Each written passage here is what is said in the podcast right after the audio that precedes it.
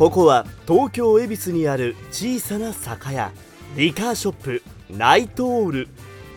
そこではクラフトビールシードルミードシェリーなどさまざまなお酒の量り売りを行っています。この番組はそんなナイトオールのマネージャーである私小菅和則とビールコンシェルジュのコグネーがビールを含めたさまざまなお酒について語り合う番組です。皆様もぜひお好きな飲み物を楽しみながらお付き合いくださいませ。さてそれでは本日も開店といたしましょうか。はいどうも皆さんこんばんは。ナイトオールへようこそです。はいこんばんは。7月2本目です。2本目ですよ、うん、まあ、だいぶね暑くなってきましたけども。そうね。うん、でこの番組も、まあ、今ね、うん。収録してる時点では、うん。まあ、これ今6月の後半なんですけどそうもですね。まあ、お引っ越ししてそうですよあの配信もされましてはい。反応気になりません？まあ気になりますよ。どうだあるの？反応あるの？再生数、再生数なんすうん。どれぐらいになったと思います？わかんない。元もわかんないから何ともあんま言ってなかったんだけど。何倍とかでもいいけど、まあ、うん。もしくはなんだろう。どれぐらいのなんでしょうね。ステップアップなのかはなんとなくでもいいですけど。じゃあ何倍にしましょうか？何倍なの？9倍、9倍。うん。そもそもの話。まあまあまあコグネーがね、うん、あのビールに恋するレディオ自体は数字を持ってたってことでしょ？まあずっと続けてるってのもあるけどね。まあそれがでかい。うん、まあでもねだいぶ聞いてもらえるようになった、まあそれぐらいの人に聞いてもらえるし、多分それっていうのは、うん。多分9倍っていうのが、うん、スタンド FM でのが9倍ってことでしょ？あー両方合わせて。あ全部合わせて、うん。全部合わせてあけどまあそれはありがたいことです、うんまあ触れる機会が増えてくれればねそうそう。そういうふうに。でナイトオールへ行きたいっていうねコメントもいただいてますし。なんだって、うん、いいよ。だからあのー まあねこれはやるにほら世界中から聞けるじゃないですか、まあそうですね。だからね近くにいらっしゃる方かどうかわかんないけど、うん恵比寿に来た際はここに寄ってもらってね。ねありがたいことですよ、ね。そしてその後にね札幌さんとか寄ってもらってね。どうした？んですか急にわ他社かんないの宣伝をわかんない。いや目の前に札幌のなんかね、ええいわゆる回し者がいるからさ。そう今日はね札幌の黒ラベル T シャツを着てるんですけども、はい。まあ、それは置いといて、はい。さあじゃあ今日もねやっていきたいんですけどまずちょっとお酒いただこうと思うんですけど、はい。今日のお酒ははい。何ですか、なんでしょうね。色合い的にはうん、ゴールデンなゴールデンですね。感じでございますよね、で嗅いでみていただいて。ほい。はいはいはい。どうでしょうねなんと爽やかな。すっきりとね、うん。した感じの清涼感。清涼感ある。っていうのがありますけれどもね、さあ何かというと前回をお聞きの方なら勘のいい方ならお分かりかもございませんがはい。熊沢酒造湘南ビールゴールデンエールです。そう。前回ちょろっと名前出たんだよね。そうそうそう。したらあ繋がってるじゃんっていうことでそう。2本目じゃあこれやろうよっていうのはちょっと前回話したんですけど、それを今日ははい、はい。繋いでもらってそしてね。まあまず飲んでいただきましょうかね、まあもちろんねコグネーは飲み慣れてるからね。実はこれあのこっちに引っ越してくる前にも一回登場してるんだよね。あそうだっけ、うん。なんか周年かなんかの時の。周年の時やったなんかうんそれで確かゴールデンエール紹介した気がするよ。あの熊沢酒造さんの周年かなんかの時あそうでしたか、うん。ははは。あ熊沢酒造さんのね、うんはいはいはいはいはいはいはいどうでしょうあでもね香りはすごくちょっと甘い感じなんだけど、うん。飲み口めっちゃドライねそう。うん。ドライだしただかといって辛いわけではない辛いわけじゃない、うん。すっきりとうん。残糖感が強くなく飲んではいただけるけれどもけれども麦のうまみとか、うん。柔らかさっていうのも感じていただけますよというタイプうん。にに？なぜ今回うん。ゴールデンエールなのかというのが、まあねさ前回からの続きでございますけれどもそこにプラスアルファをしようじゃねえか。プラスアルファをしちゃう。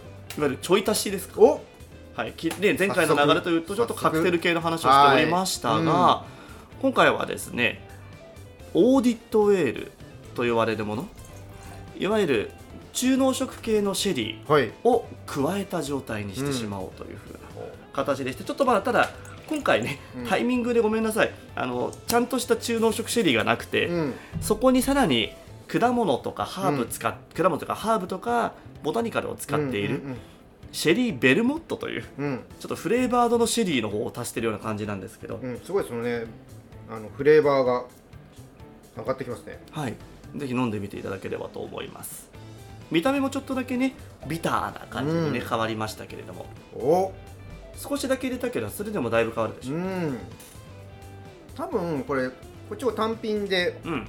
飲むともうちょっと甘さとか味のコクみたいなのが強いのかなと思うんですけど、そうですね。このゴールデンエールと合わさることってさっきのドライな感じうん。もちゃんとあってスッといきますね、ホップ内のなんでしょう向こうにありそうな、うん。柔らかいちょっとグレープフルーツ系のようなキャラクターっていうのが、うまいことビターオレンジとか、うん。シナモンとかクローブとかあビターオレンジね。そっちのキャラクタはいはい。ーによってバランスが取れてうる、ん。加えてそのやはり中濃色系の甘さうん。が加わったことによってもちろんねすっきりとした飲み口を維持したまま、うん。満足感も増えてる。これチョコ欲しくない？あーいいかもしれない、うん。オランジェットかな？うん。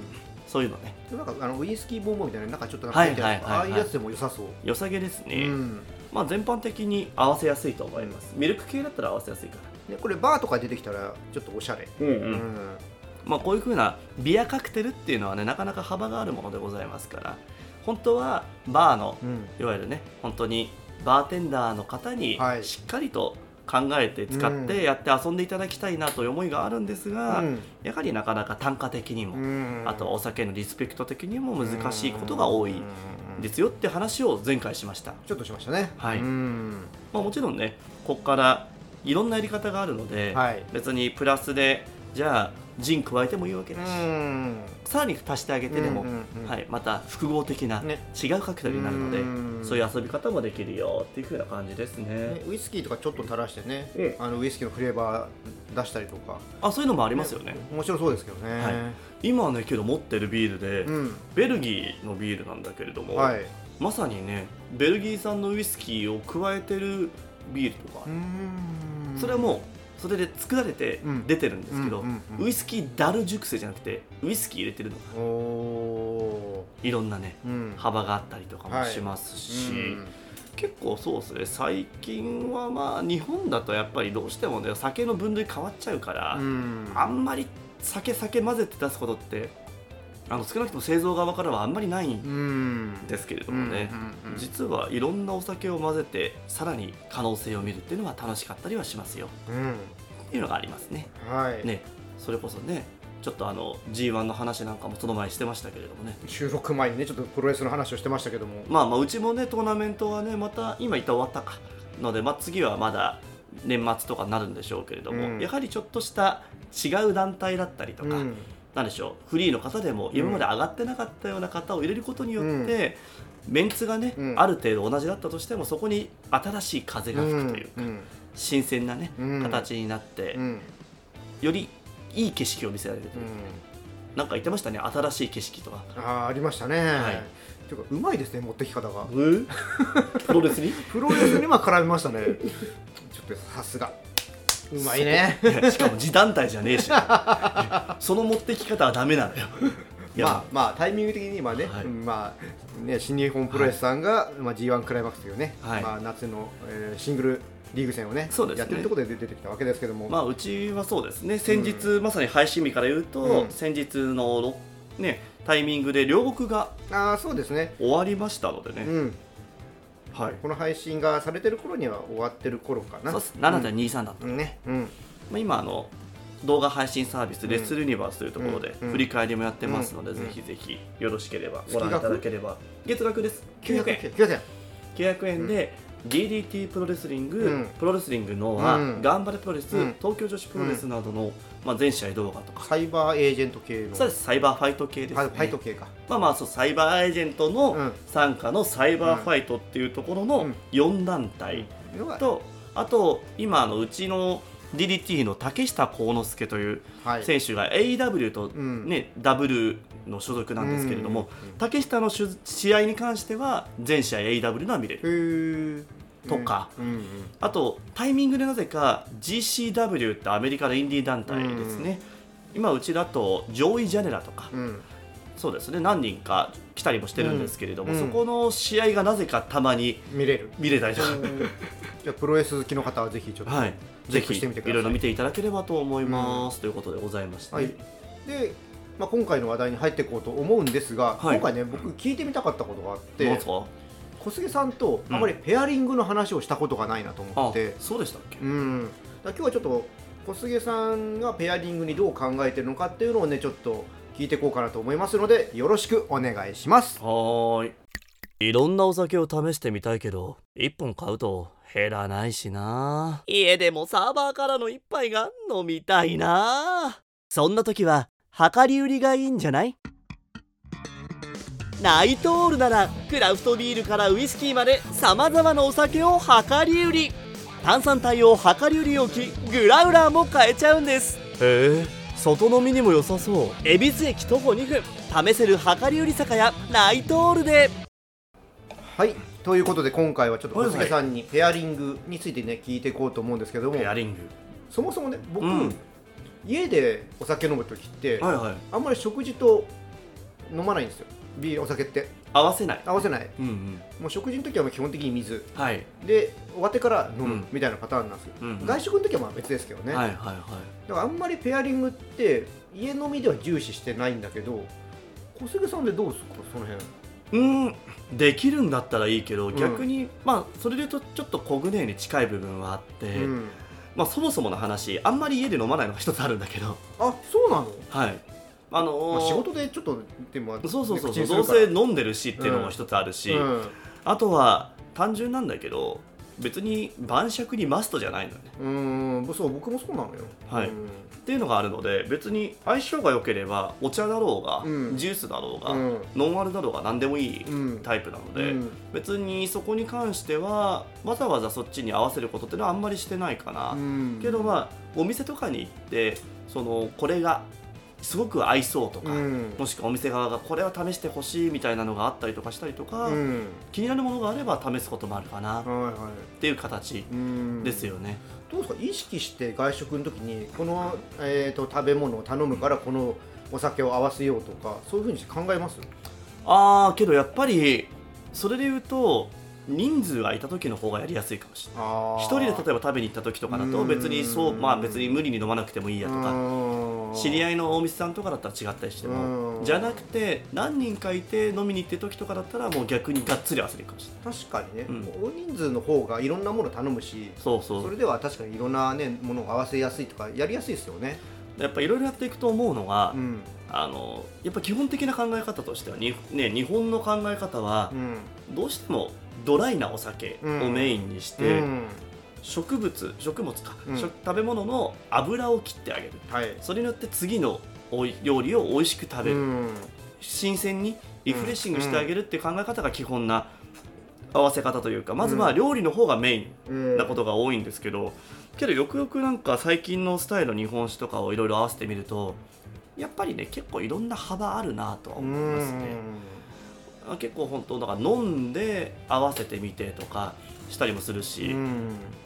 それこそねありがちなんだけどさはい。A って商品頼んでうん。食べるじゃない、はい。でソースがすごく使いやすいなって時に、うん。あえて下げてもらわないで取っといて、でたまたま来た B って揚げ物にかけたりとかしたりとかしながらのを混ぜたりとか、うん。そういうのを合わせながらとかっていうのをやったりするかなと思うし。もともとそうね。けど、まあ、日本酒は確かにそれで言うと料理がメイうんうん。ンだけれどもビールって基本的にはやっぱビールがメインなことが多いのでクラフトビールは特にビールあのビールの大手銘柄がうん。日本酒と同じ考え方なんですね。うん。大手の特にラガー。はい。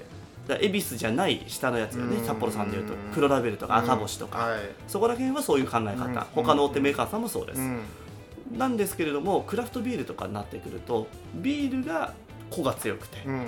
いかにビールに合わせていくかってなっていくとやっぱり負けないぐらいだったらうん。油が強いはい。胡椒が効いてるとか、はい。パンチがある、うん。そういう料理に行きがち、まあ確かにあのー料理もちょっと強くないとうん、負けちゃいますよね。っていう見方をしちゃうじゃないですか。うん。それはあるようんに対してワインとかになってくると、ビール、まあ、ワインと食べ物っていうのが対等という見方をする。うんうんうん。だからペアなんですよね。なるほどね。組み合わせとしては、うんうんだ合うよね。相性がいいよね、うん。じゃなくペアなわけうんですね、だからそこがペアがうまいことはまってがっつりいった時にマリアージュ口の中で結婚して要は新しい味わいになるっていうのが、そういう単語なわけであって、うん。単純にそれこそ食べてあこれいいよねはペアリングもしくは合わせぐらいな以下の話なわけですね。ただ基本はそうなのよ。うん。うんマリアージュはまずないのよ。マリアージュってめったに起こんないよね。そう。人間もそうでしょ？うん。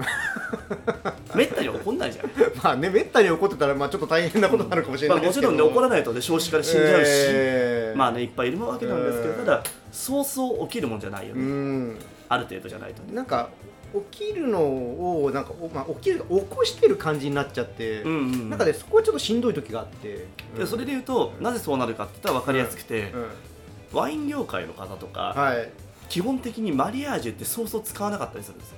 うん、そう意外と見るとみんなペアリングの方が多かったりしますよね。言い方としてね、うん、ビール業界がマリアージュマリアージュ言い過ぎてる僕でもあのーなんだろう神の雫に引っ張られたとこはお結構大きいんじゃないかなと思ってて。あ漫画は、うん。まあ、あれはねう一大旋風を巻き起こしましたんよね、はい、一応うちも持ってはいますけどやっぱ、はい特にワイン系お酒系なんかは年代が経つと情報が古くなるから、うん。ね、漫画以外もそうなんだけど、まあ、どうしてもね。見てられなくなる時はちょっと正直ある、うん。ある。そうですね。はい。もやしもんのビールの回も古くなりましたよ。ああそうですね。はい。うんあのーまあもちろん全部が全部使えないわけじゃないですけども。あの時のうん、うんピルスナーウルケルの品質はないです。うん。っていうような時とかね。あのもちろんそういうふうに引っ張ってきてるところもありますけれどもうん。やっぱり現状に今日本の輸入環境を見ると以前のように空輸だったりとかうん。冷蔵便では持ってきてないのでうん。その時の不安さは違うよっうん。ていうのが一つあったりとか。うん。はいいろいろありますけれどもね。ねいや。そうねマリアージュは難しいっていうかまあなかなかですよね。うん。そうそう頻発しないし逆にマリアージュだらけなコースとかだったらそれはそれで引くかもしれない。確かに。あと人によって感じ方って違うじゃないですか、だからこれがいいよっつっても、うん。なかなかねみんながみんなそうかなってやっぱね、はい。なったりとかすると思うし、僕もやっぱり試飲とかで何かしらなんか少し系統として上げとくといいのかなと思って最近はやるようにしてますけどあくまでも個人の感想として、うん。逆にいや俺だったらこういうふうにしてみるよとか、はそういう発想につながってくれてるといいなと思って、うん。ペアリング記事は書いてますけど、なるほどね。うん、以前そういえばあのビール王国さんはい、の方で、うん、何でしたっけね取材の方というか、なんか特集記事のでええ。ちょっと出してくれみたいな形で言われて宅飲みのなんちゃらかんちゃらみたいなのでうん、私のおすすめペアリング20みたいうな、ん、そのブルブルワーとか、うん、インポーター、うん。ビアバー、うん。まあ、なんで私ビアバーじゃないけど一応ね それで言うと言われて、はい。出してくれって言われてね、うん。パーッと開くとね、うん。まあ、あのミノーのね大下さんとか、はいね、藤武の天通さんとかね、はい。いまあ、いろんな方が乗っているそうそうたるメンツが乗ってるそうそうたるメンツがねいますね。っていう中で端っこにいるのよね。おう出てる。出てる、うん。ねえもう。何あげたの？しかもなんでこの並び？あのブルワーの間に一人だけ挟まってるそうね今見てるとね。はい。うん。まああのジャンル分けができなかったんでしょうね、ま まあ、ビアジャーナリストも乗ってますからあねまあ先輩もいますね。はい、で私の方は何をやったかと言いますと、はい。えー秩父幕首さんはい。ですね、うん。まあお約束と言いますからねあの仲がいいんですけれども、うん。そこのタルクマシリーズ、うんうんうんうんバレルエイジのはい。ね、バレルエイジでけどストロングセゾンというふうに彼らは基本的に言ってるんだけれども、はい。ちょっとまあバーレーまではいかないけれども、うん。少しワインっぽさもあるよううんなスタンスのところ。っていうの麦感も多少はあるかな、うんっていうものの樽熟成系のものに今うちでもやってる信州長野上田うのん武田味噌醸造さんはいというところうん。の柚子味噌を合わせて。へえペアリングって言って周りがもうなんかがっつり食べ物なんだけど、ううんちだけ調味料やってなんか日本酒的な合わせ方。た そうっすね。塩でいくみたいな、はい。うん。けどもともとうち自体、まあ、今もちょうどね新しいロットが来たんで販売してるんですけど、はい。洋酒に合うん。味噌、うん。日本酒で塩舐めると同じような形で合わせるように特注でおけ替えして味噌作ってもらってるんだよ。白味噌。そういうのもあって。そうなんですか。はい。っていうのもああるので、うんなんか全然そこら辺違和感がなくて。う、ん。はい、もう本当にけどこれに関しては舐めて飲む想定まあそうですよね。の感じのことをやってましたね、はいなるほど。こんなんです。しっかり載ってますね。はい。うん。載ってましたね。ちょっと写真がなんかプロレス的な写真ですけども。プロレス的ではないですね。だいぶ昔ですあね。それのリングアナウンサーの時に着てるような。いやいや着てない着てない。もっとねカジュアル。うん。いやリングアナウンサーもさそれで言うと、うんもっとカジュアルな服装したいんだけどアメリカとか見るとだってあの T シャツに短パンじゃんみんなアメリカのリングアナはインディーは。あインディーはね。だけどそうだそれでこの間間話したんですよ。そのうん。ちょっと仲がいいスタッフの方と話して、はい。みんな楽でいいよねって話をしてたらいやまあけどメジャー AW、WWE はスーツだしなって言われて、まあ確かにまあやっぱり司会者みたいな意味もありますしね。うん。まあけどうちって基本的によほどのビッグマッチじゃないと、うん。リングの上に上がってやらないから。ああそうですね。まあもちろんあの前説みたいなののとかは出ますけどまあねだからちょっとあの今うち私が着てるスーツなんかはちゃんとスーツなんだけど、もう少しカジュアルスーツにうん変えていきたいというかなんかスーツじゃなくて例えばジャケットと、はい。あのチノパンと、はい。ワイシャツとうん。ネクタイとかにうん。こっそりカジュアルにうん。切り替えていきたいって思いはちょっとだけある。うん。それはやってみてください。バレないように。バレないようにね。だけどこの間本当にガチだった話なんだけどうん。後、楽園ホール大会に行って、で前の週にうん。名古屋に行ってたんですよ。う、ん。名古屋に行ってで帰ってきて後楽園行くじゃないですか、うん。でスーツそのままにしてたからそのまま持ってったの。はい。そしたらジャケットに合ううん。スーツのパンツがはい。なくて、い、へえああ違うの？じゃ違う違うのっていうか。やなかったの。何言ってんの？入ってなかったそう。あ。で忘れてるわけないじゃんうん。って思うじゃないですか、うん。ホテルにももちろんないって言われて、うん。会場にもないって言われて、はっ？うん。でお茶混乱したんだけど、はいたまたまその時にうん。履いてたのが、うん。チノパンのカーキ色だったの、はい。なんとかジャケットだけ脱いで、うん。そのシャツネクタイ、うん。ベストうん。でチノパンで行ったんだけど、うん。今んとこ何も言われてないから、うん。ギリセーフだったみたい、っうんていうこともありながら、えっ、とねまあいろんな飲み方もね、うん。あると思うんですけれども。なんか急に強引強引に戻したねまあけどあの、うんやっぱり意外に合わないかなっていうふうに思ってみても、やってみたらうん。合うもの、あそうそこは楽しいとこですねペアリングのそうそうそう、ん。さっきのねスーツなんじゃないけど、違うんじゃないかなと思いきやも、うん。外から見たら違うかと思いきやも、案外他人の目から見たらうん。別にそんな気にもならないし、コーディネートとか悪くないっていうね。でやってみたら、あ悪くないっうん。ていうのがあるので、うん。いろいろ試してみるのがいいし、そうそうそう。なんかペアリングは本当どんどん試してみるのがいいかなと思っててでどんどん失敗するのが、うん。失敗が楽しいと思ってて。ありますね、うん。やっぱやっていくとその中でああけどこれだったらさっき飲んだやつがあったかなとかうん。あーこの感じだとまあ魚介の方がいいよねとかうん。あるわけなんで、ね。そうそこにねマリアージュは狙わなくていい。あれは偶発的なんでうん。本当に当たればいいうん。ミートすればいいぐらいに思えばいいのでうんとりあえずペアリングを楽しんでいくっていうのはすごくねやっぱお酒を飲む上で楽しむ上での重要な要素というかそうね。必要かな。あの自分出たことはないからわからんんですけど、はい。婚活のパーティーとかも全員が全員カップルになんないじゃないですか、うん。まあてか基本ならない。うん、多分少ないじゃない？一組うん二組とかさ、まあそういうことだと思うんですよね、うん。うん。いろいろ試してみて合うのは数種類、見てみなさいよ。ポパイさんでやってる、まね、ビアコンなんてね、うん。結果的にほとんどがねあの飲み仲間になって終わるんですよ。まあまあそれも大事だけどね、うん。うんお友達になってね。だから毎回言うじゃないですか。女性ばっか埋まって男性来ないって言うたから。あそうなの？そうよへえ男性ばっかのイメージよ。うんビアコンは大体違いますよ。あの酒ガチ勢の飲み仲間作りたい女性が基本いっぱいいすぎて、え男性のあ要は値段高く払わなきゃいけない男性参加者が割れることが多いの、えへえ。もちろんあの完全に割れてるわけじゃないけうれども、ん。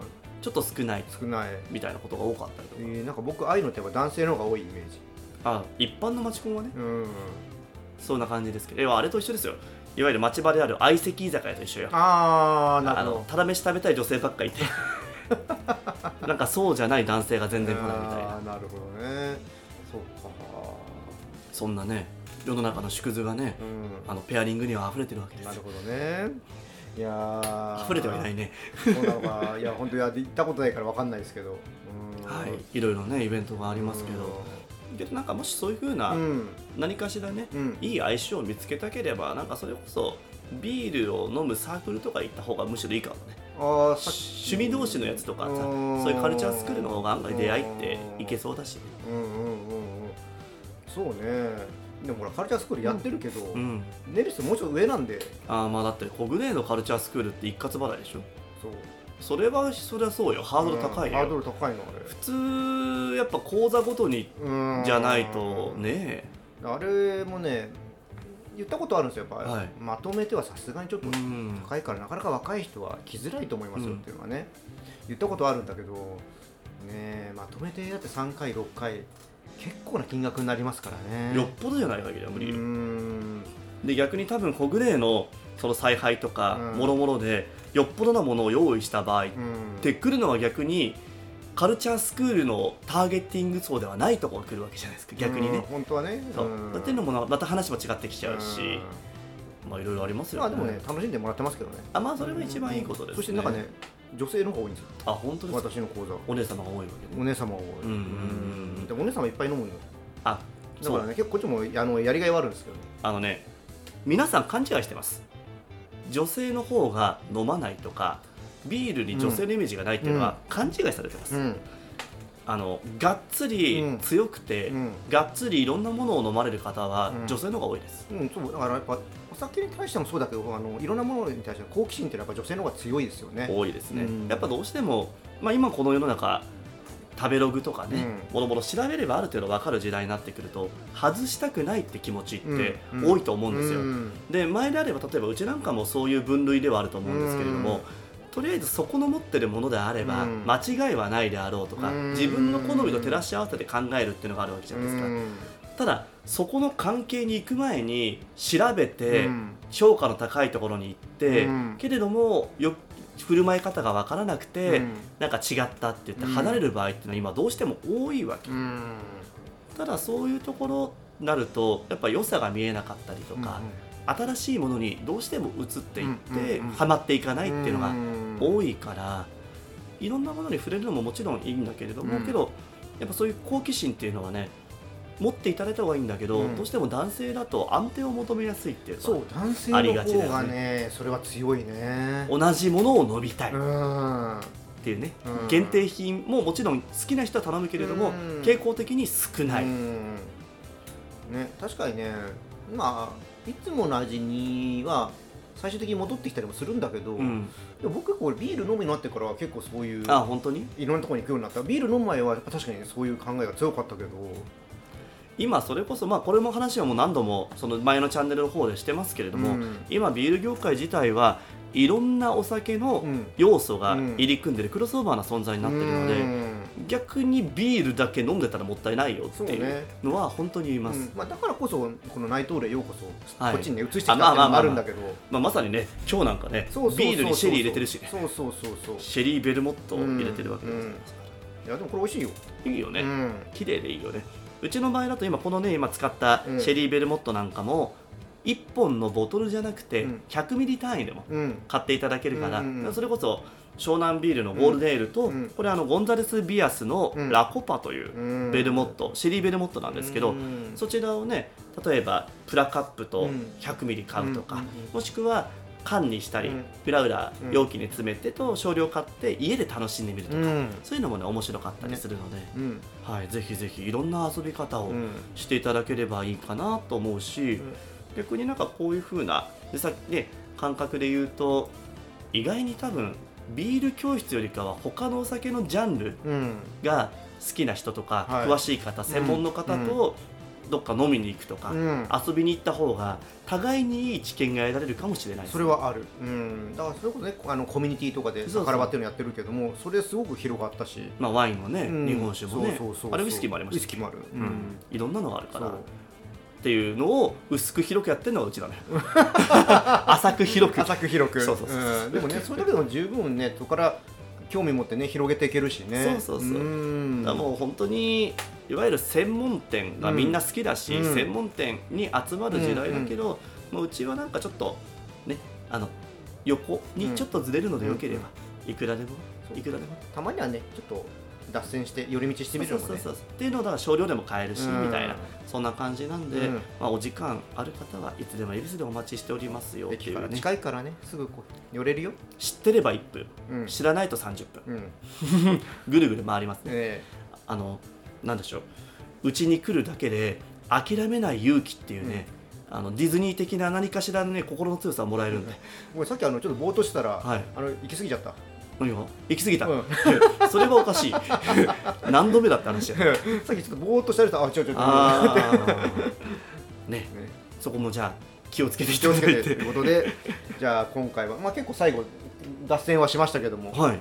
まあ、楽しいお話ができたということで。はい今月はこの辺でお開きです、はいはいはい。